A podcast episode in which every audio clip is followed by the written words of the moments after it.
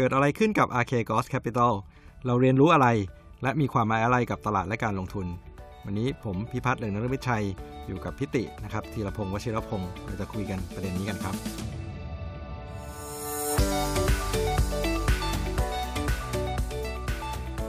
MacroTalks คุยประเด็นเศรษฐกิจไม่ตกเทรนด์กับ KKPResearch ก่อนอื่นถ้าเกิดใครติดตามสถานการณ์ในตลาดในสัปดาห์ที่ผ่านมานะครับจะได้ยินชื่อของ Archegos Capital Management อยู่ในข่าวนะครับก่อนหน้านี้เราอาจจะไม่เคยได้ยินชื่อนี้เลยนะครับแต่ว่าบริษัทนี้นะครับถูก Force Sell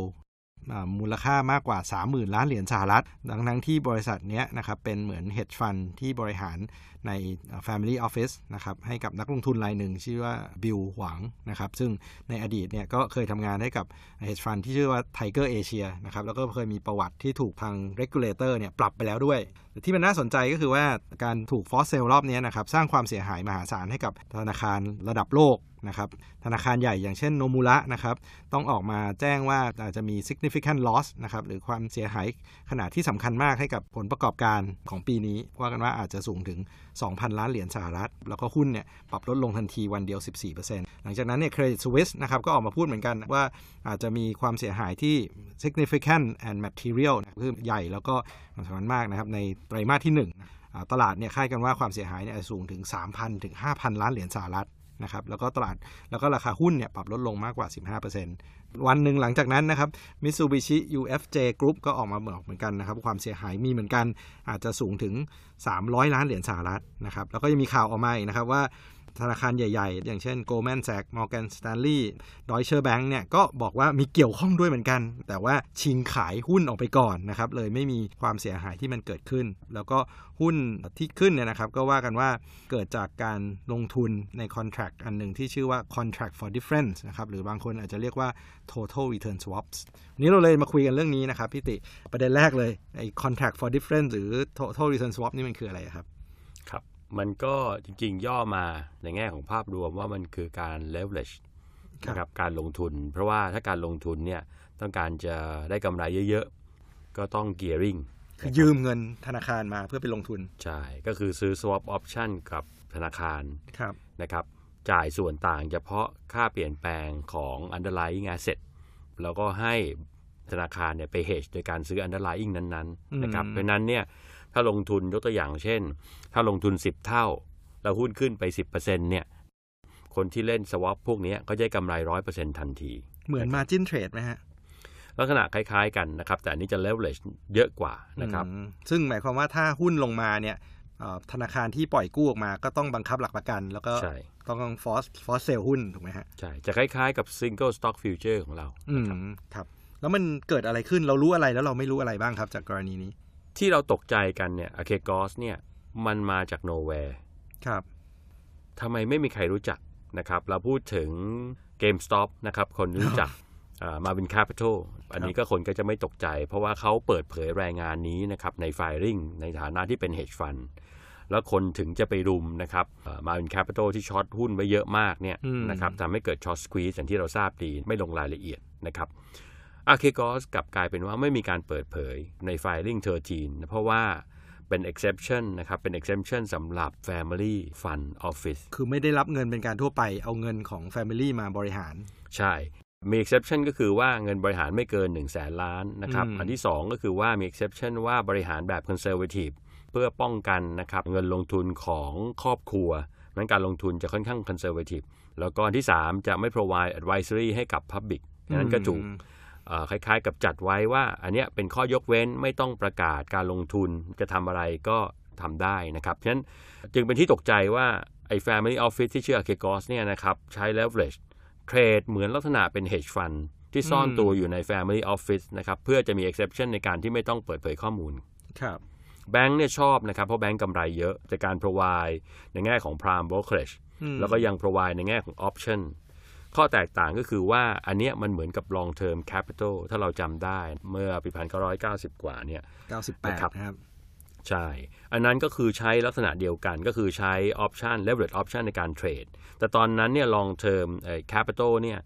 ใช้ option บน underlying ที่มี volatility แค่10จุดคือเทรดบอนด์ใช่ครับ เพราะฉะนั้นเนี่ยก็มีความเสี่ยงค่อนข้างจำกัดก็ยังถูกเกียร์ริ่งเล่นงานจนกระทั่ง Federal Reserve ต้องเข้าไปเบลเอาท์กรณีนี้เนี่ยนะเกียร์ริ่งเข้าใจว่าอาจจะถึงประมาณ 6-7 เท่านะครับในกรณีของ Archegos แต่ปัญหาที่สำคัญอย่างยิ่งก็คือว่าเขาทำเนี่ยนะครับ CFD on underlying asset ที่มี volatility สูงถึงประมาณ 80-90 จุดซึ่งประมาณเกือบ8เท่าเมื่อเทียบกับ long term capital อันนี้เกิดขึ้นได้อย่างไรนะครับแล้วก็แบงค์เนี่ยไม่ทราบ position นี้ได้อย่างไรอันนี้ถือว่าเป็นความอับอายของแบงค์ใหญ่ๆมากๆนะครับครับว่ากันว่าเงินต้นทุนที่เขาลงทุนเนี่ยแค่ประมาณ$10,000,000,000ใช่ไหมครับแต่สร้างความเสียหายเนี่ยไทยกับแบงค์เนี่ยทั้งกลุ่มเนี่ยเยอะกว่านั้นอีกใช่ไหมถูกต้องครับครับแล้วนอกจากนี้เราก็เงินที่ลงทุนก็ไปลงในหุ้นอย่างเช่น Viacom CBS นะหุ้น Discovery หุ้นไปตู่หุ้น Tencent ใช่ไหมจนนำไปสู่การliquidate หรือว่าการ force sell ที่ค่อนข้างใหญ่ในวันศุกร์ที่ผ่านมาครับนี่เรามาดูกันสิ่งที่เรารู้กับสิ่งที่เราเดาเพราะว่าเรื่องนี้ยังไม่จบนะครับตอนนี้ regulator กำลังเข้าไปดูแบงก์กำลังเข้าไป investigate ว่า risk management ตัวเองเนี่ยมันพลาดได้อย่างไรนะครับในขณะที่ investor นะครับมี backlist อยู่ตั้งแต่ปี 2012 เนี่ยเปิดให้เข้าไปเทรดแล้วมี position นี้ได้อย่างไรนะครับสิ่งที่เรารู้ก็คือว่าเมื่อศุกร์ที่แล้วเนี่ยนะครับ Goldman Sachs มีการ liquidate position ที่ค่อนข้างเยอะมากก็เข้าใจว่าหุ้นนะครับที่ Archegos เนี่ยเขาไปทำ option แล้วปรากฏว่ามี single exposure สูงมากไม่มีลิมิตด้วยดันหุ้นบางตัวเนี่ยนะครับสูงขึ้นไปถึงเป็น100% ภายใน3เดือนโดยทั้งที่ไม่มีปัจจัยพื้นฐานสนับสนุนนั้นสิ่งที่เราเดานะครับว่า Archegos เนี่ยพยายามจะ corner ทำเหมือน GameStop นะครับดันหุ้นขึ้นสูงเพื่อทำให้คนที่มี short position อยู่เนี่ยเจอ short squeeze ปรากฏว่าหุ้นที่ดันขึ้นไปสูงเนี่ยนะครับ Archegos ลืมไปว่าเจ้าของหุ้นหรือบริษัทเนี่ยนะครับเขาสามารถเพิ่มจำนวนหุ้นได้ปรากฏว่าในส่วนวันที่ผ่านมาเนี่ยเวียคอมประกาศเพิ่มทุน 3,000 ล้านเหรียญสหรัฐนะครับเพิ่มซัพพลายของหุ้นร่วงเลยสัปดาห์เดียวครับร่วงกลับมาที่เดิมโอ้จึงทำให้ไอ้ CFD ที่เขามี position ไว้เนี่ยต้องเรียก margin call ครับคือช็อตเซลล์เนี่ยก็หมายว่ามีคนพยายามจะไปขายหุ้นเพื่อจะหวังว่าหุ้นจะลงใช่ไหมครับเพื่อจะไปซื้อคืนในราคาที่ต่ำกว่าแต่ว่านี่ก็บอกว่า Archegos เนี่ยไปไล่ซื้อนะครับเพื่อให้หุ้นมันขึ้นแทนคนที่ช็อตเอาไว้ก็ต้องไปรีบซื้อนะครับเพื่อราคาหุ้นจะขึ้นคล้ายๆกับที่เกม Stop โดนมาประมาณนั้นครับแล้วสถานการณ์ที่เราเห็นเนี่ยครับเราเรียนรู้อะไรแล้วมันมีความหมายอะไรกับตลาดและการลงทุนบ้างครับเรื่องที่1นะครับก็อยากจะเรียนว่าผลกระทบคงไม่น่าจะเป็นผลกระทบแบบวงกว้างไม่เป็น systemic risk ที่เราเรียกว่า domino effect เหมือน long term capital banking system ในอเมริกานะครับค่อนข้างแข็งแรงมากหลังจาก GFC นั่นข้อที่1ข้อที่2เนี่ยจากข้อมูลที่เรารวบรวมนะครับตัวเลขจาก BIS เนี่ยตัวเลข total notional นะครับของ CFD เนี่ยทั้งโลกเนี่ยอยู่แค่ประมาณไม่ถึง300,000,000,000 ล้านสหรัฐนะครับ margin loan ครับ provide by Federal Reserve ของสหรัฐอเมริกาเนี่ยมี outstanding margin loan to hedge fund เนี่ยก็อยู่ประมาณสักประมาณ 300,000 เหรียญสหรัฐ total แล้วประมาณ 600,000 เหรียญสหรัฐอันนี้ไม่ถือว่ามีไซส์ที่ทำให้เกิดความเสี่ยงกับระบบนะครับเพราะฉะนั้นนั่นคือข้อดีครับข้อที่ต้องระมัดระวังก็คือว่าอะไรฮะข้อที่ต้องระมัดระวังคือว่าสังเกตดูว่าเวลาเรามีอัตราดอกเบี้ยที่ต่ำๆสภาพคล่องที่ล้นในระบบนะครับจะมีคนค่อนข้างจะเรียกว่า greedy พยายามจะใช้ leverage option เนี่ยenhance return ของตัวเองเพราะว่า Federal Reserve เนี่ยช่วยกันกดนะครับในเรื่องของ volatility หรือกด risk ของทั้งระบบลงสิ่งที่เรากังวลก็คือว่ามันมี frothy asset ที่ราคาปรับเพิ่มขึ้นค่อนข้างจะเยอะมากปราศจากปัจจัยพื้นฐานที่เป็นบวกหรือแม้กระทั่งบาง asset class เนี่ยไม่สามารถหา intrinsic value ได้นะครับมีการปรับขึ้นเยอะเราไม่ทราบว่า demand ที่ดันหุ้นหรือดัน asset class พวกนี้ขึ้นไปเนี่ยเป็น demand จริงๆที่ใช้เงินลงทุนหรือเป็นเงินที่ใช้ leverage option ผ่านธนาคารที่เป็นธนาคารที่ปล่อยกู้พวกนี้มากน้อยแค่ไหนสิ่งที่จะเกิดขึ้นนะครับ2ประเด็นนะครับประเด็นที่1วันนี้ regulator นะครับจะเข้ามาดูแล้วถ้าเขาสั่งหยุดแล้วต้อง unwind นะครับผลกระทบกับ frothy asset นี้คงสูงประเด็นที่1ประเด็นที่2เนี่ยผมเชื่อมั่นว่าผู้บริหารระดับสูงของธนาคารนะครับที่ได้รับความอับอายเนี่ยต้องเริ่มสำรวจตัวเองว่ามี exposure ที่เปิดเอาไว้กับสินทรัพย์ที่เป็น floating asset หรือ bubble asset พวกนี้มากน้อยแค่ไหนเขาเผลอเนี่ยอาจจะสั่ง unwind หรือลด exposure ลงผลกระทบนะครับเป็นฟันเฟืองนะครับกลับไปสู่ไอ้ leverage option พวกนี้มันจะทำให้ demand ของ asset class พวกนี้หายไปทันทีตัวอย่างเหมือน Viacom นะครับที่ใช้ leverage ดันหุ้นเนี่ยขึ้นไปนะครับในระยะอันสั้นเนี่ยขึ้นไปถึง 100% เนี่ยวันเวลาลงหลังจากที่ CFD มันถูก unwind เนี่ยราคาหุ้นลงภายใน1 อาทิตย์นะครับครับเพราะฉะนั้นเนี่ยตอนนี้เราก็เห็นนะครับว่าถึงแม้ว่าความเสียหายที่เกิดกับแบงค์เนี่ยค่อนข้างใหญ่ใช่ไหมครับแต่ว่าแบงค์เนี่ยก็ยังอยู่ในฐานะที่แข็งแกร่งนะทั้ง Nomura แล้วก็ CS เนี่ยนะครับความเสียหายก็แค่กำไรปีเดียวกำไรที่ทำมาทั้งปีหายไปในไม่กี่วันขอเสริมเป็นประเด็นที่เตือนนักลงทุนไว้นะครับวันนี้ก็ต้องระมัดระวังเพราะว่าเศรษฐกิจสหรัฐกำลังเปลี่ยนอัตราดอกเบี้ยกำลังเปลี่ยนแนวโน้มในเรื่องของนโยบายการเงินกำลังเปลี่ยนดังนั้นการลงทุนเนี่ยจะต้องระมัดระวังพอสมควรนะครับจะต้องดูในเรื่องของปัจจัยพื้นฐานแนวโน้มเศรษฐกิจแนวโน้มอัตราดอกเบี้ยค่อนข้างจะใกล้ชิด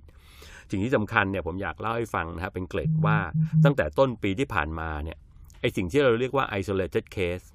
หรือเกิดเหมือนกับเป็นจุดระเบิดเล็กๆแต่ยังไม่กระจายตัวแล้วคนก็จะบอกว่าอันนี้เป็นจุดที่ไม่เกี่ยวข้องกันจำได้ไหมฮะ GameStop ทุกคนก็กังวลนะครับจบไปหลังจากนั้นเนี่ยมี hedge fund นะครับในหลายๆรายเนี่ยช็อตหุ้นเกินจำนวนหุ้นนะครับของบริษัทนะครับบางแห่งเนี่ยช็อตหุ้นไปถึง 130% ของจำนวนหุ้นจดทะเบียนคนก็ตกใจเหตุการณ์ของ Archegos เป็นอันที่3นะครับภายใน3 เดือนเรามีเหตุการณ์ลักษณะแบบนี้เกิดขึ้นมันกำลังบอกอะไรเราครับก็แสดงว่าเวลาเรามีความพยายามที่จะไปหาการเก็งกำไรใช่ไหมครับจากในภาวะที่อัตราดอกเบี้ยต่ำมากๆเนี่ยนะแล้วเราเห็นสภาวะที่เวลามันอันวายเนี่ยมันก็เกิดความผันผวนได้ค่อนข้างเยอะมากต้องรู้ทันให้ได้ครับนั่นแหละครับนั่นก็คือสิ่งที่เกิดขึ้นกับ Archegos นะครับแล้วก็สิ่งที่น่าสนใจก็คือประเด็นเรื่องของ risk management นะครับธนาคารเหล่านี้ปล่อยให้เกิด exposure ใหญ่ขนาดนี้ได้อย่างไรนะครับ implication ที่เกิดขึ้นจากการลงทุนในระหว่างที่อัตราดอกเบี้ยต่ำนะครับแล้วก็เป็นการลงทุนที่มีการใช้ leverage นะครับหรือการกู้ยืมเงินมาลงทุนเนี่ยค่อนข้างเยอะนะครับซึ่งเวลาเกิด unwind เนี่ยก็อาจจะเกิดความผันผวนเกิดขึ้นได้นะครับแล้วก็เวลาเราเห็น isolated case เกิดขึ้นบ่อยๆเนี่ย regulator หรือแบงก์เองเนี่ยก็อาจจะลดสั่งให้ลดความเสี่ยงหรือพยายามลดความเสี่ยงเองนะครับงั้นก็อาจจะมี implication ต่อเนื่องนะครับโดยเฉพาะยิ่งเรื่องของการลงทุนที่เราใช้คำว่า frothy valuation นะครับคืออะไรที่มันใกล้เคียงกับเกือบจะเป็น bubble หรือเปล่าไม่รู้ผมเรียกว่า frothy unwinding ครับFrosty Unwinding นะครับนั่นก็เป็นimplication สำคัญที่เราคงจะต้องจับตาดูกันต่อไปนะครับและนี่ก็คือ MacroTalk ของเราในวันนี้นะครับเราติดตามรับฟังนะครับว่าต่อไปเราจะเอาเรื่องอะไรมาคุยกันอีกนะครับสำหรับวันนี้สวัสดีครับ